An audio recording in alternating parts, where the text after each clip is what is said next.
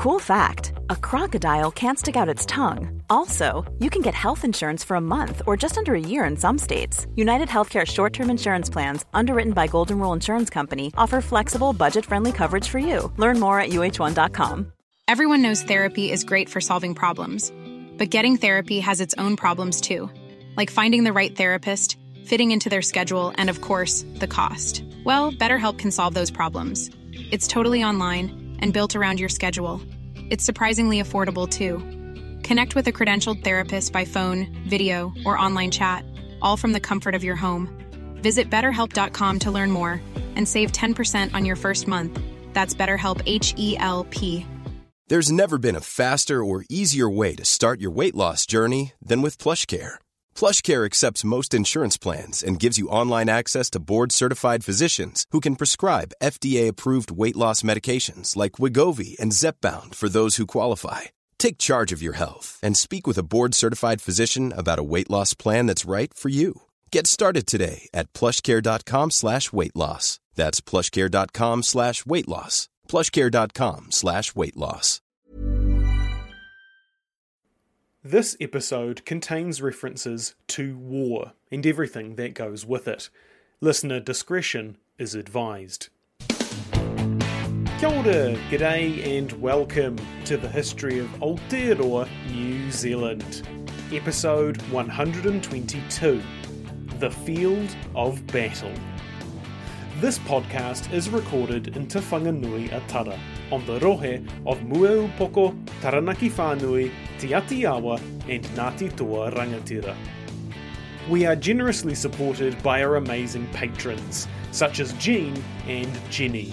If you want to support Hans, go to patreon.com slash historyaotearoa. Last time, we went through the beginnings of a military campaign in pre European Aotearoa, from gathering allies to logistics. Today, we will continue on that journey, looking at the strategies Māori employed and how they engaged in battle. Without horses, carts, steam engines, or anything else that might propel them along the land, the two ways that Māori got around were by waka or good old fashioned walking, or running, I guess, if they were in a hurry. Wakatoa, war canoes, were employed when the distance they needed to travel would be too far on foot.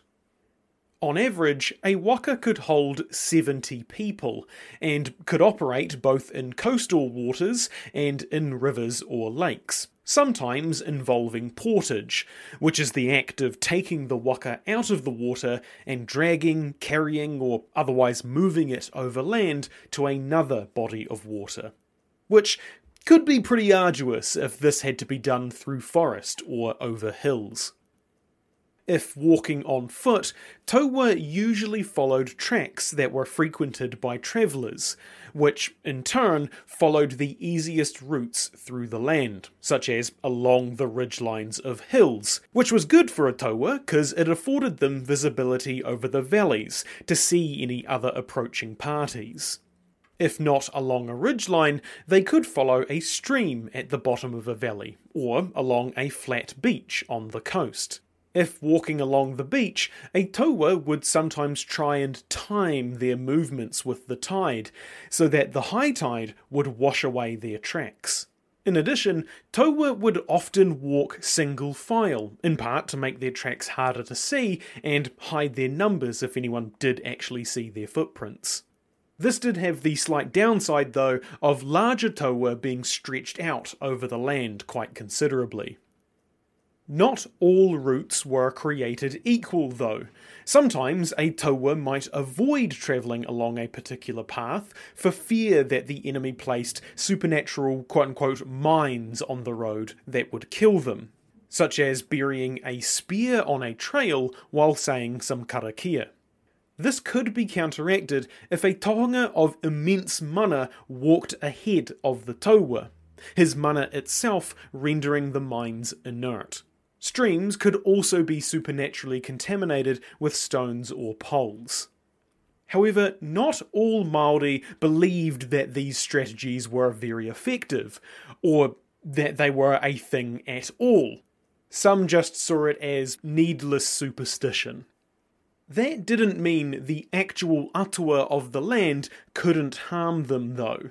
These people were walking with hostile intent on someone else's rohe, which would mean the Tauā would need to placate the spirits that inhabited the area to ensure they weren't disturbed. While heading towards the site of battle, the Taua wanted to be aware of anyone who might be trying to ambush them or otherwise lay a trap, a common tactic in Māori warfare. Just like armies anywhere else in the world, scouts, called toro, tute, or tutai, were extremely important for intelligence gathering. Scouts were sent ahead of a Tauā to find out what was going on in an area and to report back to the main group. In this context, a Tauā was sometimes called the Mātua, possibly on account of being the nucleus of all activity for any raiding or scouting parties, since Mātua also means parent. As scouts do, if they spotted an enemy force, they would fall back to warn their own army, who may send forth a hunuhunu, a small host of men to engage the enemy, either in raiding or perhaps head on, with the intention of retreating back to a point where the enemy could be ambushed. Sometimes a scout's job was a lot more dangerous, such as trying to find out information about the type or condition of the defences at a pa, or how many people were in that pa. In one case, Te Arawa sent a scout to find out information on an enemy pa, and he just waltzed on in as if he was returning from a mission. He then had a wander round and just left. All calm, no fuss but had he been found out, things could have gone very differently. One of the common ways to employ scouts was when the Tauā was marching in kaikape stance. This meant 10 scouts would go on ahead, with two called Kiore who would go extremely far ahead of the Tauā to keep an eye out for danger, reporting back if they saw anything. They would frequently fall back and be refreshed with new scouts to ensure they didn't become tired. Just like all paths aren't made the same, all Tauā aren't either. They could be given slightly different names for various reasons, such as Tauā Toto, a quote, war party seeking blood vengeance, end quote. A Tauā Tapu, a quote, war party under restriction, end quote and Tauā Whawhatirau Rākau, a quote, war party that tramples the forests, end quote. If the Taua was travelling for blood vengeance, a Tauā Toto, there was a custom that needed to be observed. The first person they encountered would be killed. Who that person was didn't really matter. They would be chased down and taken out regardless. This person was known as the Maroro Kokoti Ihu Waka, the flying fish crossing the bow of the canoe. Sometimes this was meant to be the utu for an insult. However, since there wasn't much distinction made as to who the person was, they may not even be from the right hapu, which would cause even more problems. In the same vein, the first person killed when battle had commenced was called the Mata'ika, the first fish, though there are some other names that all mean roughly the same thing. It was a great honour to kill the first enemy in battle, so it was often achieved by a toa of some note, or by a young soldier who was hungry to make a name for himself. Usually, killing the first man would be accompanied by the person calling out, Keo te Mata'ika, basically telling everyone that the Mata'ika had been achieved. Sometimes, the Tauā may want to trick the enemy into thinking they had made the Mata'ika, so they would strike a tree and make the call out. Alternately, a gourd could be used to do this too, as smacking and breaking it with a patu would make a similar sound to cracking a dude's skull. The whole idea was to kind of piss off the enemy to the point where they would be drawn out into a less favourable situation. Once the Mataika had been slain, their heart would be cut out and offered to an atua, in a similar way that the first fish caught from the sea would be offered to Tangaroa. We are now approaching the moment of battle, the Toa is nearing the pa that they want to take, or the enemy Toa that they want to defeat. Just like when they set out on their campaign, though, the Tohunga present would try to divine the outcome of the battle, either through ritual or by observing tohu around them.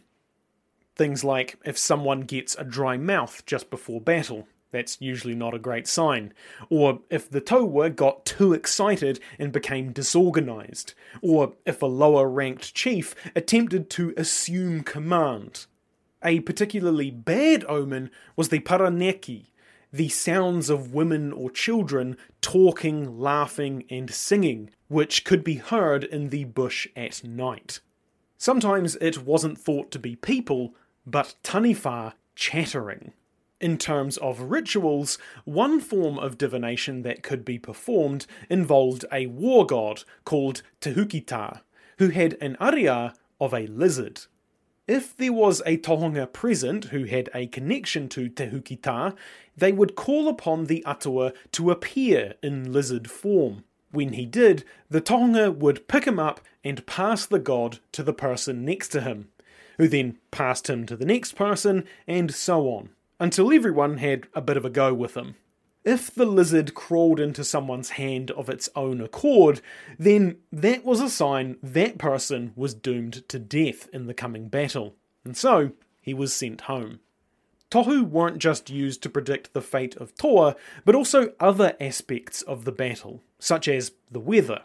The aurora australis, or something similar, could indicate good or bad signs, depending on which direction they were facing. The aurora australis being the southern hemisphere version of the aurora borealis, or northern lights.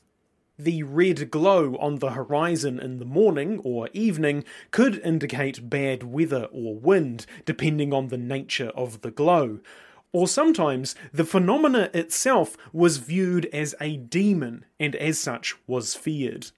Rain and mist were usually considered to be good signs, since they would cover their tracks or conceal their forces, meaning they could use that to their advantage. The other thing to take care of before battle was to do some karakia to make the enemy weaker, their morale waver, slower in battle, and so on. Conversely, they could empower the reciter's allies, making them stronger, faster, or more willing to stand their ground. Karakia could be spoken over weapons too, making them more effective, perhaps even to the point where the smallest wound will result in death. This would be done by bringing the weapon to your mouth to more easily speak the words into it, and was often finished by spitting on the weapon to give the whole thing more power and emphasis. In other cases, it could be to make a thrown spear fly true and hit the target, sometimes being said mid combat just before the spear is thrown. Other karakia related to the weather such as calming storms or otherwise making the weather more favourable.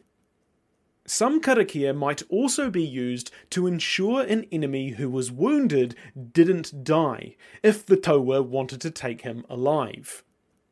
Much like warfare in medieval Europe, most battles that Maori fought weren't out in a field where two armies met. Typically, most of the action that a toa would see would be around trying to take a pa, though Maori weren't too fond of lengthy sieges either. We'll get more into how to take a pa next time, but for the rest of this episode, I want to talk about those unusual open battles.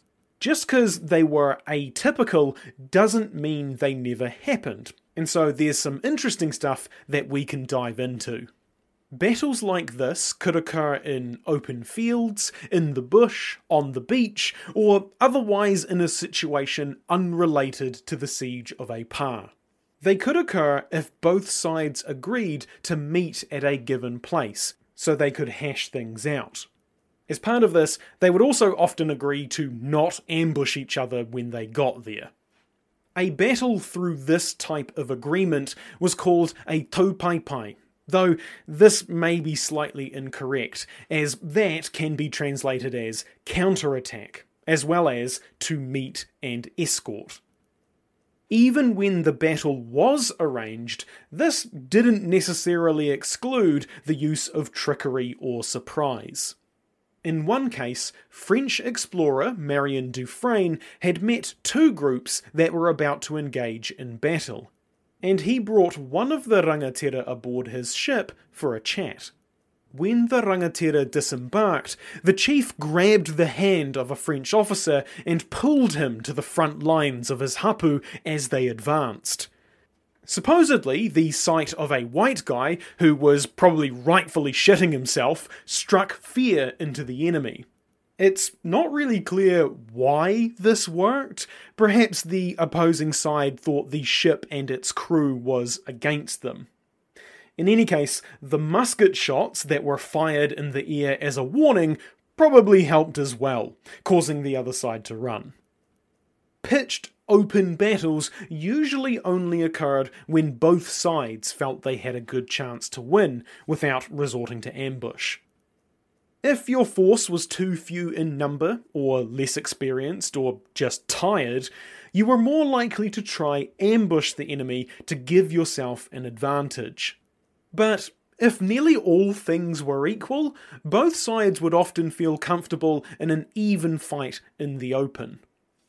Before the battle begins, both sides would perform a haka peruperu, usually with the rangatira at the back encouraging his troops. Although the use of haka was varied, in this context it could be done to potentially intimidate the enemy by showing off their weapon prowess and fitness, or to provoke a garrison in a pa to leave and confront the taua where it would be less favourable but also could be used as a cover for other units getting into position. Another part of it was potentially to get the soldiers really amped up and ready to charge into battle. In that way, acting similar to the Anglo Saxon war cries that they performed before combat. However, Māori liked surprise and ambush as tactics quite a lot, so haka was actually not used all that often before battles, since it was a pretty dead giveaway of where you were. After this, it wasn't uncommon for a rangatira to challenge another chief or some other great soldier to single combat. This could be done to save both sides going toe to toe, which could result in a large loss of life for both sides. So instead, they would let champions decide who wins the day. Or it could be that the rangatira has a grievance against that particular person, and so fighting that person would resolve the issue that everyone was here for. Occasionally, the champion would have a couple of his mates at his back in case things got a bit dicey. Such as, if their champion was losing, they may jump in and give him a hand, which would obviously get the other side's attendants to jump in as well. When one of the champions was killed, this would sometimes be the end of the dispute, as the losing side would flee the field, having lost not only a great toa, but that person was also likely a rangatira. These single combats did have a bit of tikanga that needed to be followed, though accounts are slightly conflicting. One source says that the challenger had to give the opponent his choice of weapons, whereas another source says that each man just used whatever they liked. However, once the fight began, all bets were off, and virtually no tactic was off the table or too low. Such as one case where a man threw sand in his opponent's eyes at the beginning of the fight or in another, a chief grabbed his opponent's hair and dragged him away, but was struck down by the long haired fella's sister, who ran up and bashed him over the head with a stone. Alternatively, the champion, if they were the leader of the Toa, which was common, they could just call in the rest of the army to engage if they felt like they weren't going to win. A lot of this may seem dishonourable to Western ears, but to Maori, when your home and family was on the line, you would do whatever it takes to protect them possibly even being expected to do so. Obtaining the victory was more important than how that victory was obtained. If single combat was inconclusive, or neither side wanted to go down that path, then battle would commence. As we talked about before, each rangatira would command a unit of his own men, and acted independently on the battlefield, but obviously in coordination with other chiefs. Rangatira were expected to lead their units on the battlefield. No sitting in the tent commanding or strategizing, they were in the thick of it, sweating and bleeding with their men. This ties in a lot with the loose command structure that Maori had, and how they ensured their men didn't just desert. Because there wasn't a punishment for deserting, or really any punishment for not doing exactly as instructed. It actually wasn't unheard of for someone to claim they had a dream indicating that they should leave, and then doing so. Of course, social outcasting was a big deterrent, but that wasn't always enough. With no culturally acceptable way of employing a stick to keep their toa in line, rangatira instead had to use a carrot. In peace, chiefs were expected to lead by doing, or quote, set the example of labour, end quote. This was a staple of the Maori style of leadership. People were led rather than ordered. A rangatira was expected to pull their weight and show that they weren't above the masses. Because ultimately, they weren't. Much of Maori high level decision making was done by consensus, and so a chief couldn't just be an absolute monarch telling everyone how he wanted things done. He had to convince people, bring them around to his way of thinking. This is why the concept of the marae is so important.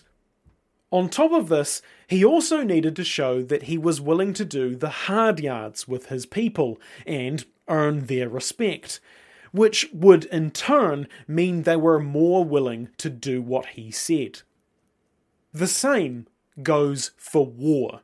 Toa weren't ordered into battle. A rangatira was expected to be leading the charge and taking the same risks as his men. In fact, it wasn't uncommon for orders to be challenged or outright disobeyed, making it all the more important that a rangatira have a lot of mana and the respect of his men. Or, failing that, strong rhetoric skills. He would need them to urge his men to go forth and fight, or otherwise they would just refuse.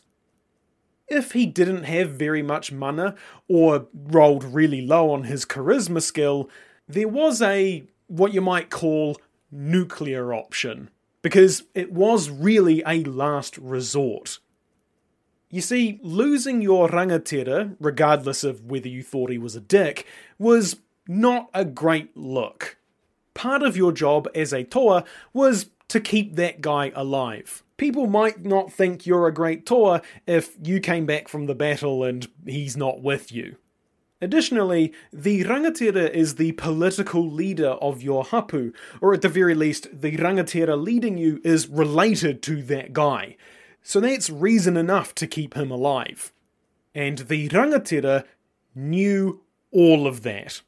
So if he couldn't compel his men to engage the enemy, then he would kinda force them by just charging headlong into the fray and fighting the enemy on his own, which would hopefully for him cause his men to chase after him and protect him, like the story of rescuing Caesar's eagle in Britain. This all meant that rangatira were typically in one of two places in the taua at the front, leading the charge, or at the back, where they could efficiently rally their men if they began to panic. I know I just said that they mostly lead from the front, but staying in the rear was actually a pretty effective strategy, because if the taua began to rout, the rangatira could say he was going to hold his ground and retreat no further, implying that if the taua abandoned him, that he would die, which again was super bad.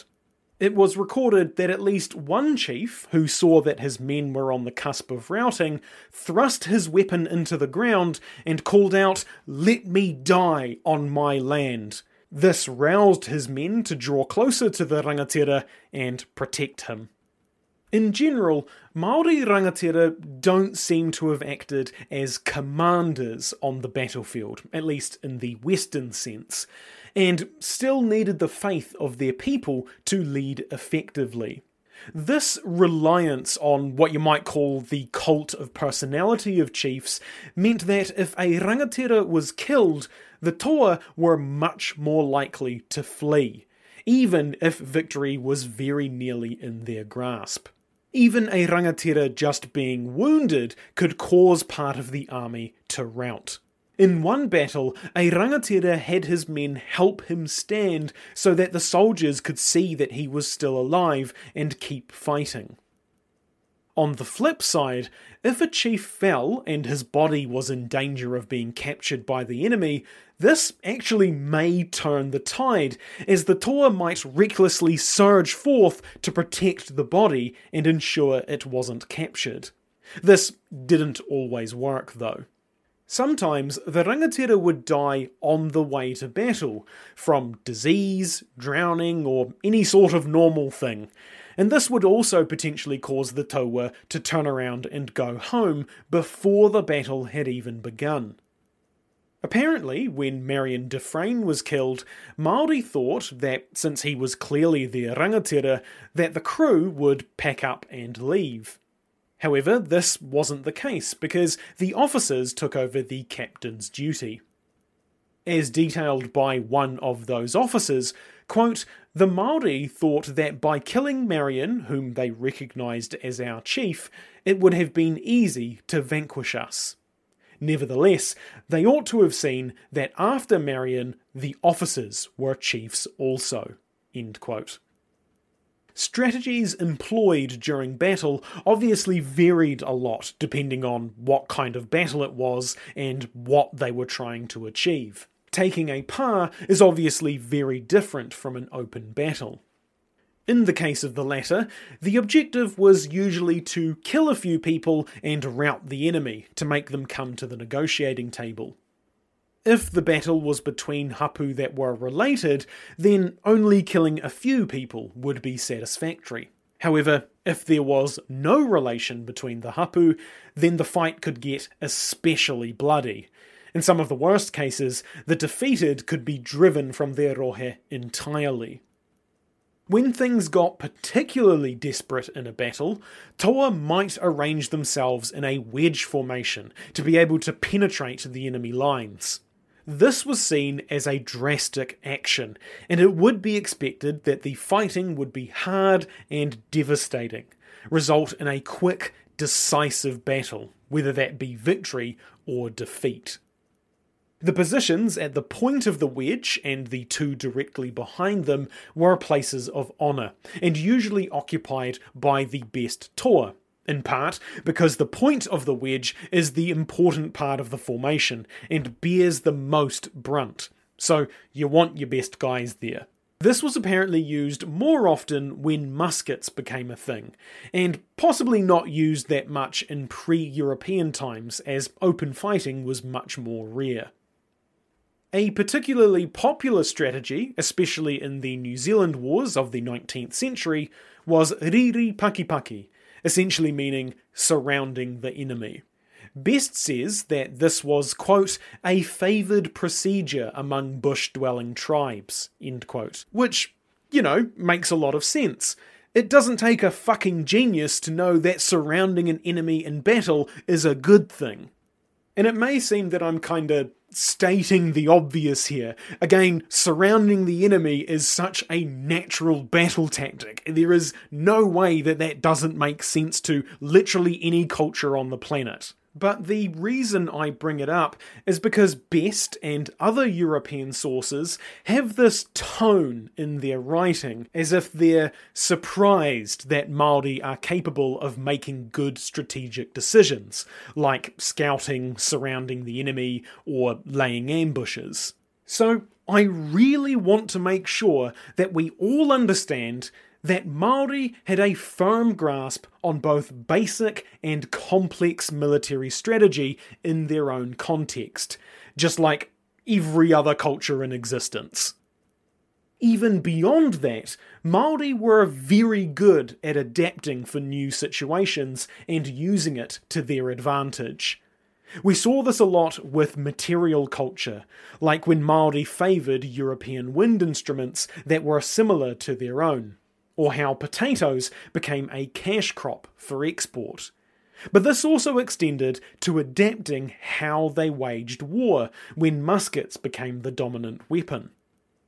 Another example of this is that Best mentions that a strategy used a lot by Māori against government forces in the 1860s was to split up into smaller forces and harass the enemy. Essentially, guerrilla warfare. As the battle raged on, some war cries or orders that might be heard were Hoatu ki roto, meaning dash in, Riria e te whānau, meaning give battle, my family. Best says children rather than family, but it basically means a group of people that you know well.